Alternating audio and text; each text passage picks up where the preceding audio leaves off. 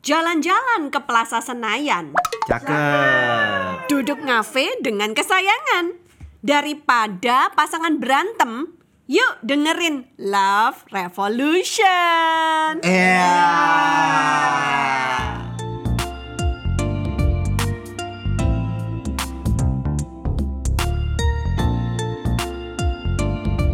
Kamu lagi dengerin podcast Love Revolution.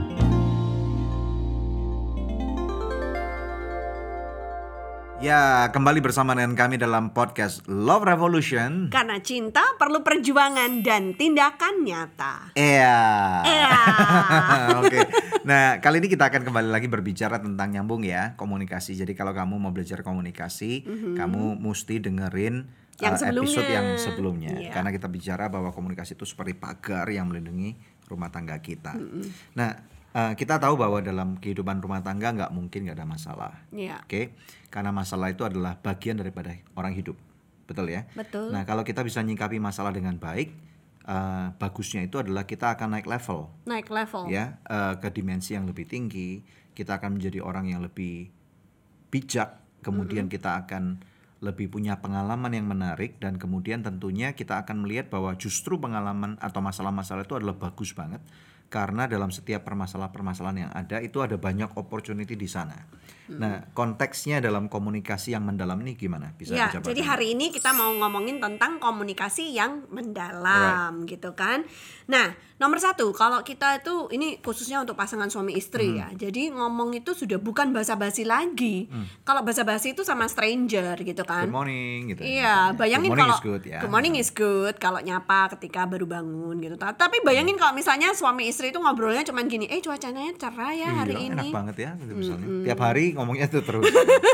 Iya. Terus kita jadi ngomongin tentang cuaca gitu kan. Tahu nggak kalau kalau sekarang itu lagi musim apa nih ya sekarang ya? Sekarang musim gugur di belahan dunia lain gitu. Bayangin kalau suami istri itu Ya. ngomongnya tentang cuaca gitu kan ya. Terus ngomongnya tentang eh, apa namanya pertandingan olahraga gitu kan kayaknya nggak seru banget gitu loh itu hal-hal yang kita lakukan ketika kita ketemu sama stranger atau teman yang nggak terlalu dekat Mhm. caranya kita ice breaking itu adalah dengan ngomong tentang cuaca tentang Iya. olahraga yang sedang terjadi yang- pon yang sekarang ada di Mhm. Papua Betul. gitu kan tapi itu eh, cuman levelnya itu iya di atas, Cuman di atas permukaan permukaan. doang Nah, kalau misalnya kita dalam hubungan suami istri tentunya kita harus ngomong sesuatu yang mendalam. yes Ngomong misalnya tentang eh, misalnya hari ini kita terima rapotnya James misalnya ya.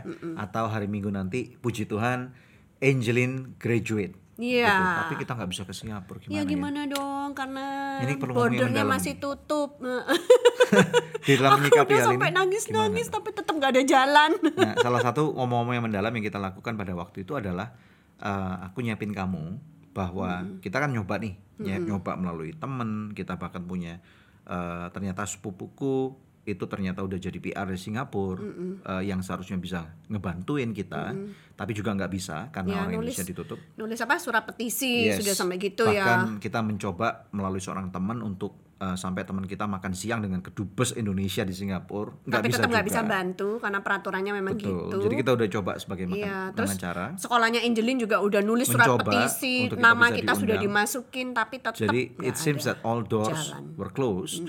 Maka yang aku lakukan adalah aku siapin kamu dan aku bilang sama kamu, you know what? Kalau misalnya yang terburuk terjadi bahwa kita nggak mungkin bisa berangkat untuk uh, nyaksiin Angelin graduation, convocation, ya, kamu harus berdamai sama diri kamu.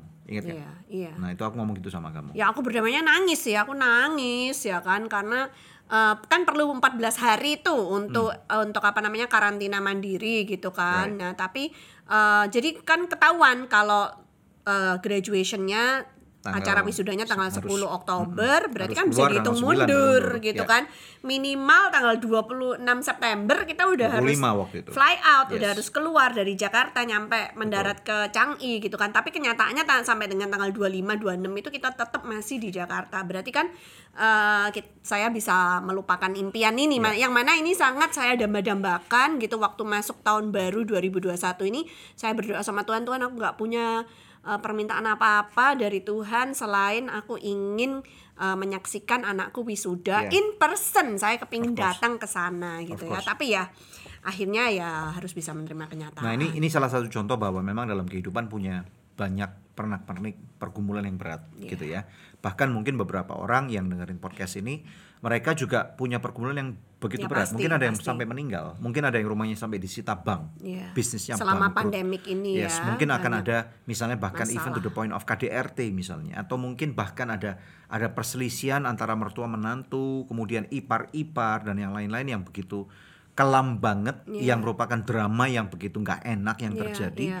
dan itu nggak bisa dibicarakan sampai lalu. Iya, so kita harus berbicara intentionally dan kemudian kita harus mau dengan kepala dingin, akal sehat untuk ngelihat jalan keluarnya bagaimana, berdoa bersama-sama, mengharapkan yang terbaik, tetapi pada saat yang bersamaan kita juga mesti mempersiapkan diri untuk berdamai kalau tidak terjadi sesuai dengan keinginan kita karena that is part of life gitu. Iya, Betul iya. nggak?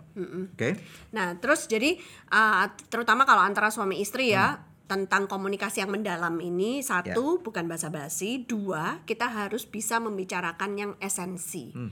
Jadi apa poinnya gitu kan yang ingin True. kita sampaikan uh, dari dari suami ke istri atau dari istri ke suami gitu kan. Nah, itu Ya. harus poinnya tuh tersampaikan dengan baik. Kebanyakan orang kalau punya masalah terus yang dibahas itu bukan akar masalahnya. Mereka nggak mencari Hmm. masalah ini akarnya apa, tapi mereka malah melebar-lebar Ya. ke mana-mana anjingnya, kucingnya, tetangga ya kan, Hmm. Eh, orang tua, mertua, anak ya kan, itu semua dibicarain semuanya menjadi masalah. Padahal Ya. esensinya bukan itu.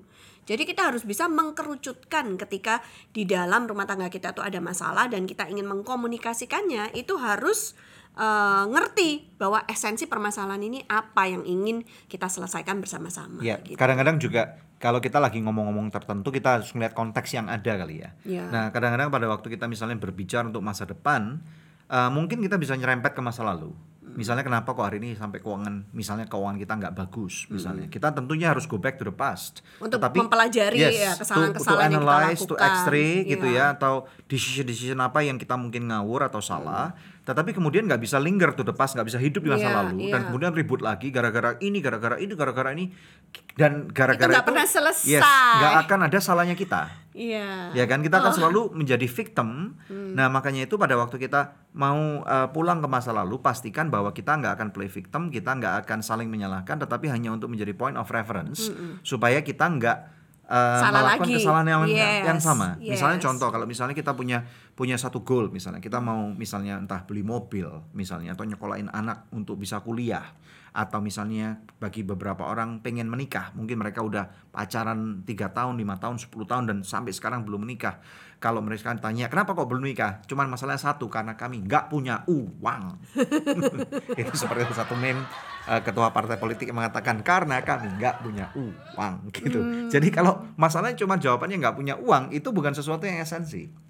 Nah, kalau misalnya nggak punya uang, so build up your path atau cari jalan sampai kamu goal kamu tercapai untuk kamu misalnya untuk untuk duduk bener nggak nih? Pekerjaan saya menghasilkan sesuatu yang yang baik nggak untuk masa depan. Iya. Yang kemudian yang kedua mungkin cara saya untuk hidup saya Spend-nya, punya spendingnya udah bener nggak atau Iya. misalnya saya make 5 juta habisnya 6 juta saya make 100 juta habisnya 200 juta Iya, nah dengan cara seperti itu terus. nggak akan pernah Iya. ada masa depan yang baik Nah, gitu loh jadi ya dicari tahu gitu kan Betul. apakah kita perlu uh, mendapatkan pekerjaan yang baru supaya income-nya bisa lebih gede Yes, atau, atau yang harus di adjust itu adalah pengeluaran, Pengeluaran. kita di Gaya hidup. ya Betul. dibatasin gitu Yes, supaya bisa yes. nabung supaya apa yang dicita-citakan itu bisa tercapai nah itu perlu kerjasama antara suami Yes. istri dan Tektokannya perlu mesti enak, dibicarakan dengan kepala dingin untuk mencari Yes. solusi. Nggak bisa bilang ya aku kan udah mau nabung tapi akhirnya apa? Kamu tuh kamu beli apa? Coba beli apa kamu? Hmm. karena kalau perempuan beli barang itu biasanya memang banyak karena kita suka variasi. Tas harus warna-warni sepatu harus warna-warni. Tapi harganya nggak seberapa Nggak dibanding kayak kamu.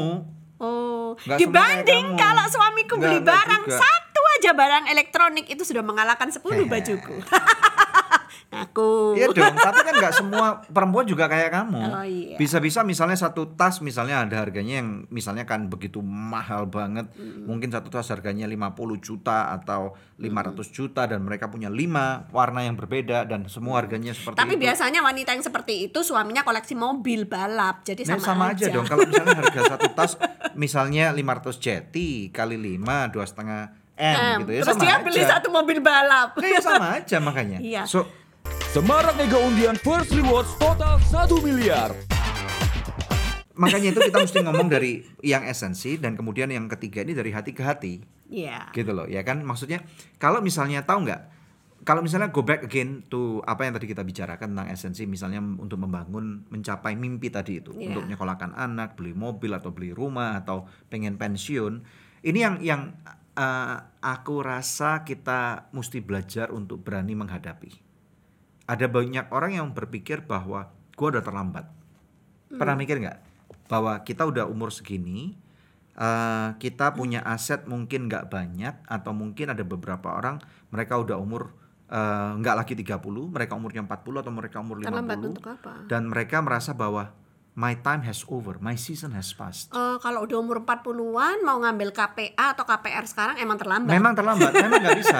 It's true. Iya. Tetapi maksudku gini loh, eh, sadar nggak bahwa pada waktu kita umur 20-an misalnya, kita melihat ada begitu banyak opportunity di depan kita, Iya. tetapi kemudian eh, pada waktu kita umur 50-an harusnya opportunity juga sama dong. Iya. Nangkep nggak? Iya. Maksudnya memang memang dalam nuansa yang tidak tidak akan pernah sama, tetapi kita nggak perlu takut untuk memulai segala sesuatu yang benar. Iya. So what I'm trying to say, when you want to start something right, kamu nggak perlu merasa bahwa kamu udah terlambat, kamu udah usur, kamu udah umur 40, kamu umur 35, kamu umur 60, kamu umur 70, even can when you are always- 70. You can always start new Yes. gitu kan. Maksudnya itu kalau memang kamu berdua dalam ke- kehidupan rumah tangga kamu, kita bisa bicarakan dengan baik dan kita bisa mengambil sepakat, kesepakatan karena ada satu kebenaran yang mengatakan dua tiga orang sepakat bersama-sama, Tuhan itu loh it- ada di sini bersama dengan kita dan Tuhan mendengar apa yang kita doakan, kita berani imani dan Iya. Tuhan akan lakukan buat kita. Iya, ada ada terobosan-terobosan yang luar biasa terjadi bagi keluarga itu. Setuju, amin. Amin. Ya kan? Oke. Nah, eh, ngomong-ngomong soal tadi kalau misalkan Anda um- usianya udah 40-an ke atas sudah nggak bisa ngambil KPA atau KPR lagi, jangan sedih. Yes. Siapa tahu nanti diberkati luar biasa, bisa loh beli apartemen atau rumah cash, nggak perlu pakai kredit. Selalu ada cara, bukan cuman harus beli cash atau kredit. Kadang-kadang di zaman ini, kadang-kadang malah kita di- disarankan oleh uh, konsultan-konsultan itu tidak beli pakai cash. Caranya gimana Oke. kamu tahu nggak? Nggak tahu. Even when you are 70, you can still do that.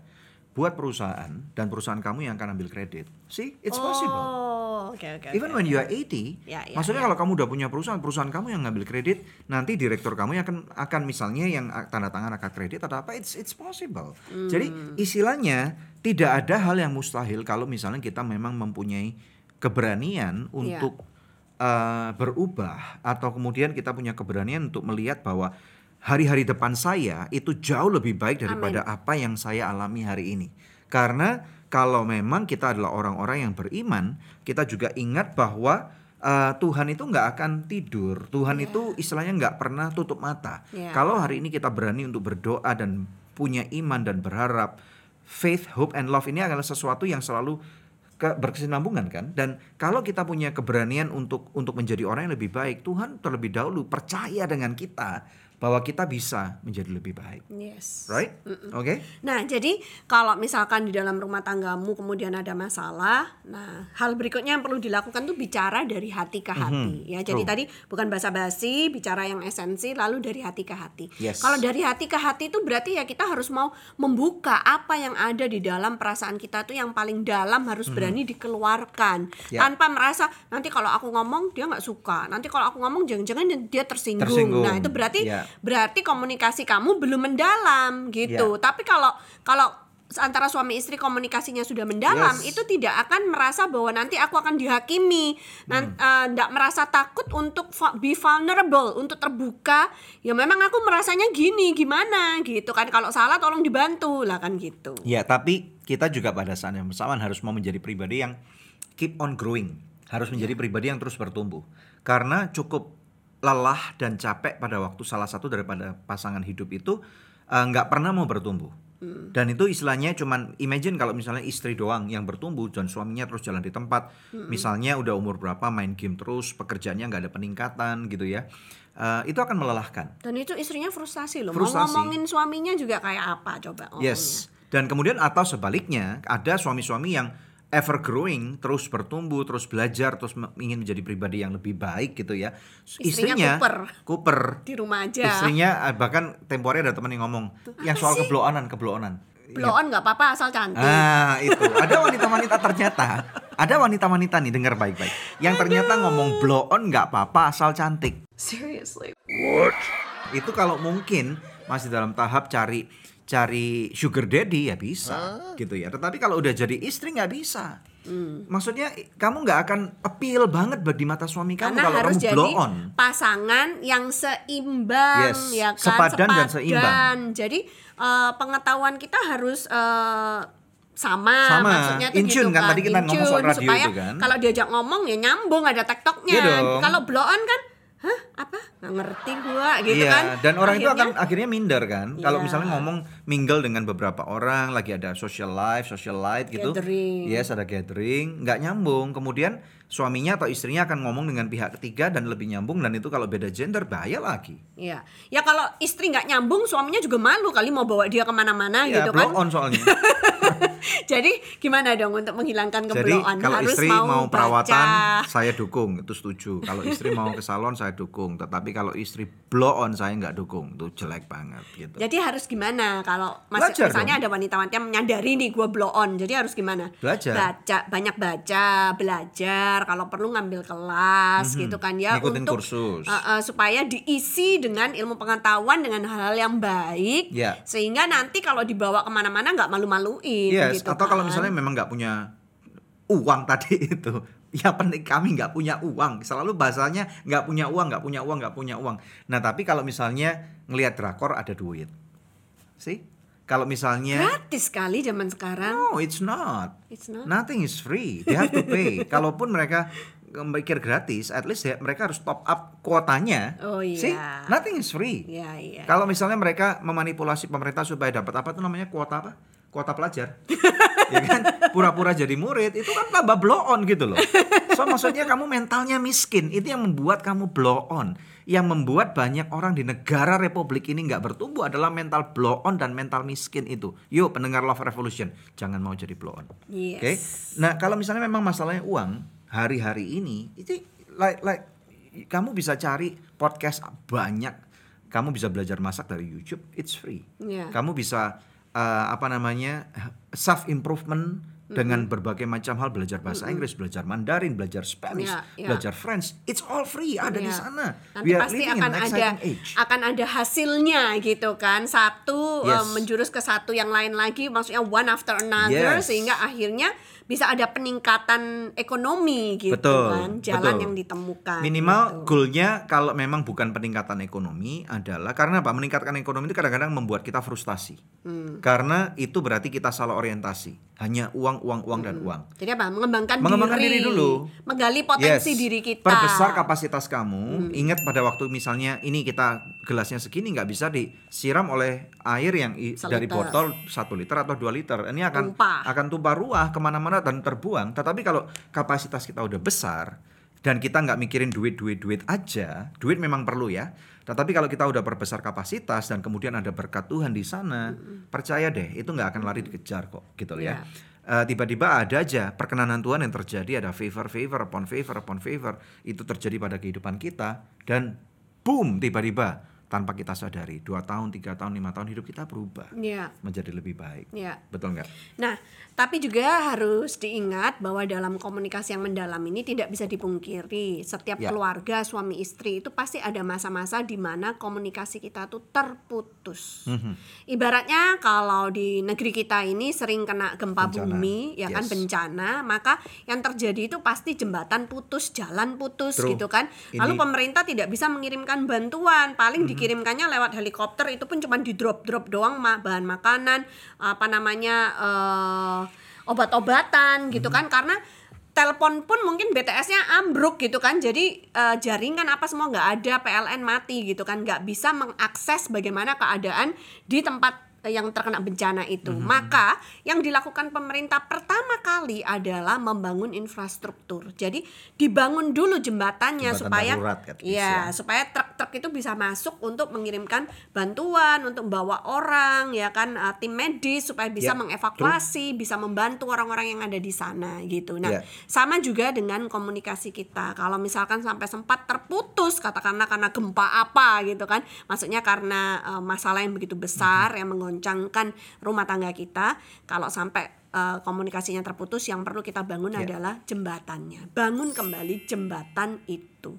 Nah kami pernah tuh punya pengalaman ya. Rasanya tuh kalau udah putus komunikasinya tuh don't feel like talking gitu. Males untuk ngomong pun udah males Iya, gitu suami kan ya. eh, keluar dari dari kamar, istrinya misalnya la- lagi lewat ruang makan gitu akan menghindar, gitu ya kan. Jadi dengan model-model yang kayak gini ini akan akan dingin nggak saling ngobrol You know what? Pada waktu kamu memilih untuk tidak membangun jembatan, pada waktu kamu memilih untuk tidak berkomunikasi, sebenarnya yang kalian lakukan adalah memper, memperkeruh masalah. ya Kemudian yang kedua, kamu lagi buat bom waktu. Waktu.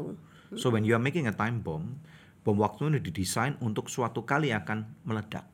Nah, kalau eh, emosimu udah terakumulasi sedemikian rupa dan kemudian kemarahanmu sudah sedemikian rupa, tiba-tiba akan dor meledak. Ya, kamu meledak, aku meledak dan kemudian malah kacau. Iya, aku tuh ingat specifically Ya, waktu apa itu uh, Angelin sakit dan kita harus pergi nganterin Angel berobat ke Singapura, Hmm. ya kan? Nah, terus dalam keadaan seperti itu kan capek ya kalau ngerawat uh, anggota keluarga yang sedang Hmm, sakit gitu. Nah, sedangkan Angel itu masih kecil 7 tahun dan dia tuh nggak mau disuapin susternya, nggak mau kasih obat Ya. susternya, nggak mau cuman maunya dipegang sama maminya. Jadi Hmm, di Singapura kayak udah 14 hari gitu saya tuh nggak ke mana-mana, cuman di rumah sakit aja nemenin Angel gitu Hmm. kan. Jadi kan capek secara mental. Sedangkan uh, suami saya ini dia bisa kalau malam uh, pulang gitu kan nginep di hotel Ya, di luar di gitu kan di penginapan. Terus nanti kalau pagi baru datang. Jadi dia bisa melihat dunia luar, dia bisa jalan-jalan ke orchard gitu kan. Terus dia uh, kadang-kadang uh, juga bantu masukin laundryan kita gitu kan baju-baju kotor dicuci Ya. gitu. Nah, ketika menunggu cucian itu sampai kering, nah dia punya kesempatan untuk jalan-jalan, terus beli makanan. Tapi yang bikin aku kesel itu dia kenapa nggak balik-balik? Sedangkan aku nih eh, apa namanya berat banget untuk menghadapi Ya. ini sendirian. Nanti dokter kasih laporan gini-gini yang bikin aku stres gitu kan ya. Nah dia malah kubutuhkan tapi nggak balik-balik. Padahal dia tuh memikirkan kebaikanku. Ah istriku kan suka makanan Jepang nih di rumah sakit kan makanan ya gitu-gitu doang ya kan? Pas. Uh, uh, jadi dia pergi cari restoran Jepang beliin aku makanan Jepang. Ketika udah nyampe aku nggak mau Correct. makan gitu kan Hmm, karena aku betul. udah bete gitu kan. Uh, aku nggak butuh makanannya aku butuh kamu ada di sini gitu. Nah ini miskomunikasi. Jadi pernah terjadi juga dalam rumah tangga kami. Saat itu aku udah males ngomong sama dia gitu kan ya.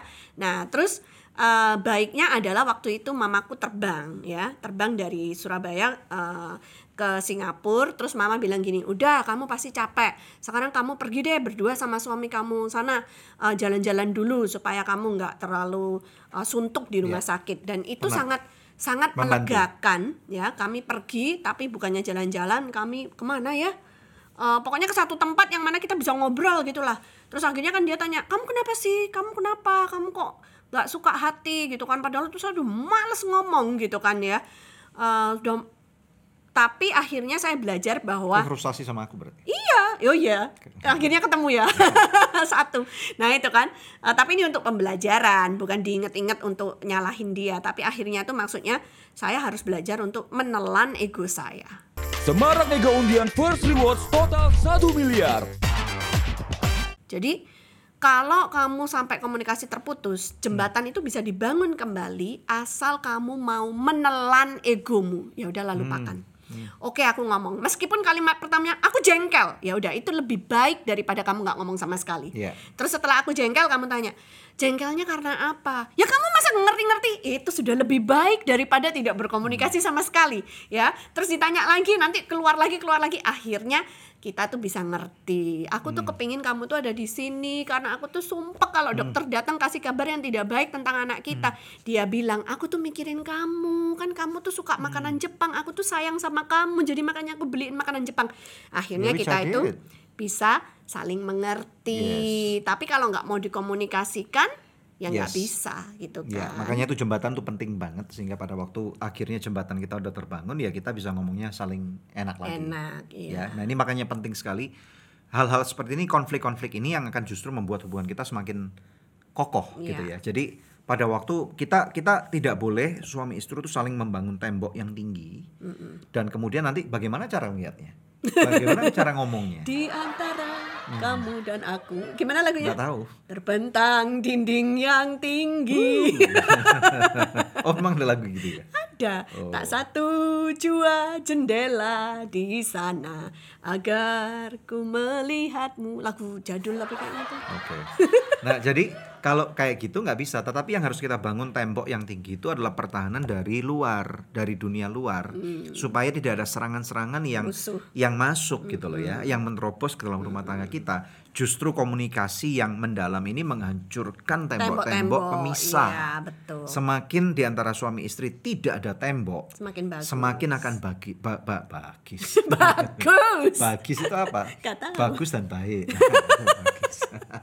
Terus eh ada satu tips lagi itu tambahan ya. Kalau udah selesai marahannya ya kan berarti kalau udah saling maaf-maafan jangan diterusin gitu. Kalau malamnya memang eh, misalnya suami mengajak berhubungan ya kan harus mau. Itu artinya Right. sudah memaafkan dengan sungguh-sungguh. Ya beberapa orang kalau lagi berantem malah mereka make love loh. Gitu ya. Bisa kan?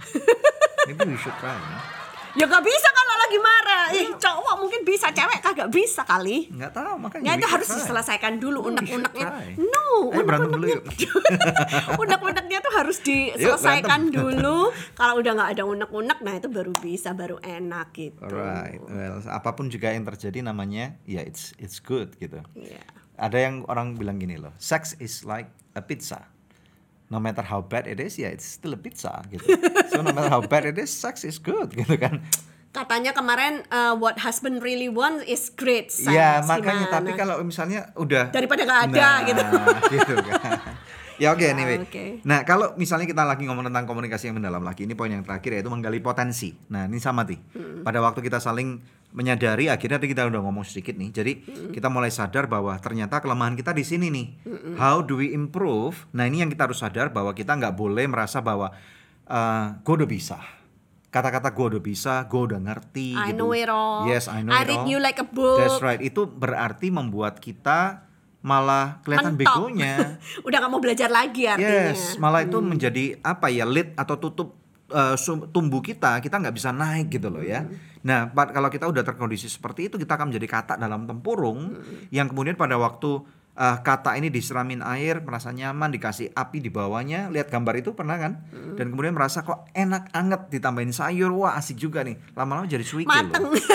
ya kan? Nah kita harus merasa nggak nyaman, kita harus Iya. bersyukur dengan rasa nggak nyaman, kita harus berterima kasih kepada Tuhan. Kalau ada hal-hal yang tidak baik yang Tuhan izinkan sampai terjadi, dan kalau kita bisa menyadari kelemahan kita, kita bisa keluar Berubah. merasa tidak puas dengan kondisi itu, kemudian kita bisa memperbaiki diri, Iya. kita bisa menjadi orang-orang yang lebih baik, That's right. maka kita akan bisa melihat bahwa uh, masalah ini bukan untuk menghancurkan kita, tetapi untuk mempererat Membangun. hubungan, kita, Yes, benar. membuat anak-anak kita kita persiapkan untuk mereka menjadi orang-orang yang lebih dewasa, right. lebih matang, pernikahan kita lebih teruji dan sesuatu kalau yang lebih teruji itu more reliable dan hasilnya akan lebih baik dan hidup kita, pernikahan kita akan berbuah lebat dan nama Tuhan dipermuliakan. Oke, so right, awesome. Ada lagi? Awesome. Sudah. That's it. Right, Anda mendengarkan podcast Love Revolution. Karena cinta perlu perjuangan dan tindakan nyata. Till next episode.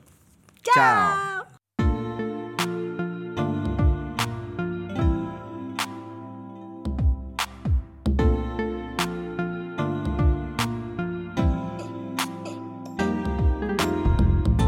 Terima kasih sudah tune in di podcast Love Revolution. Kalau kamu ngerasa feel-nya dapet banget nih sama konten ini, langsung aja bisa share di sosmed kamu. Dan jangan lupa untuk tag dan juga follow Instagram Daniel Hendrata dan juga Debbie Katarina. Kalau kamu mau belajar lebih dalam lagi nih tentang konten Love Revolution ini, kamu bisa dapetin bukunya di Tokopedia. Next on podcast Love Revolution.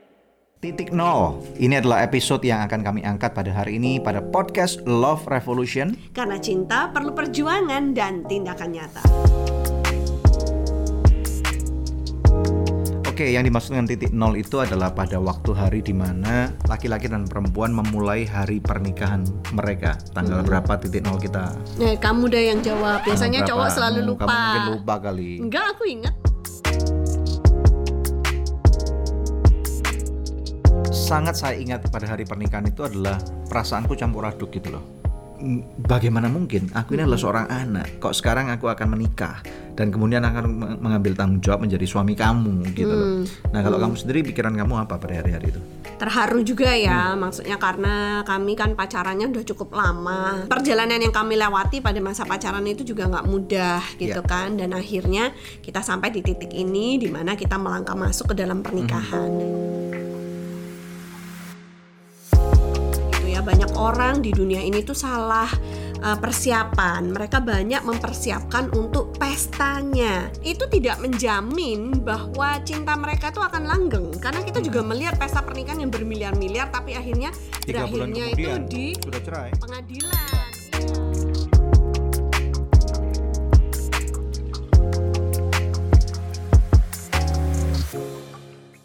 Semarak Mega Undian First Rewards total 1 miliar.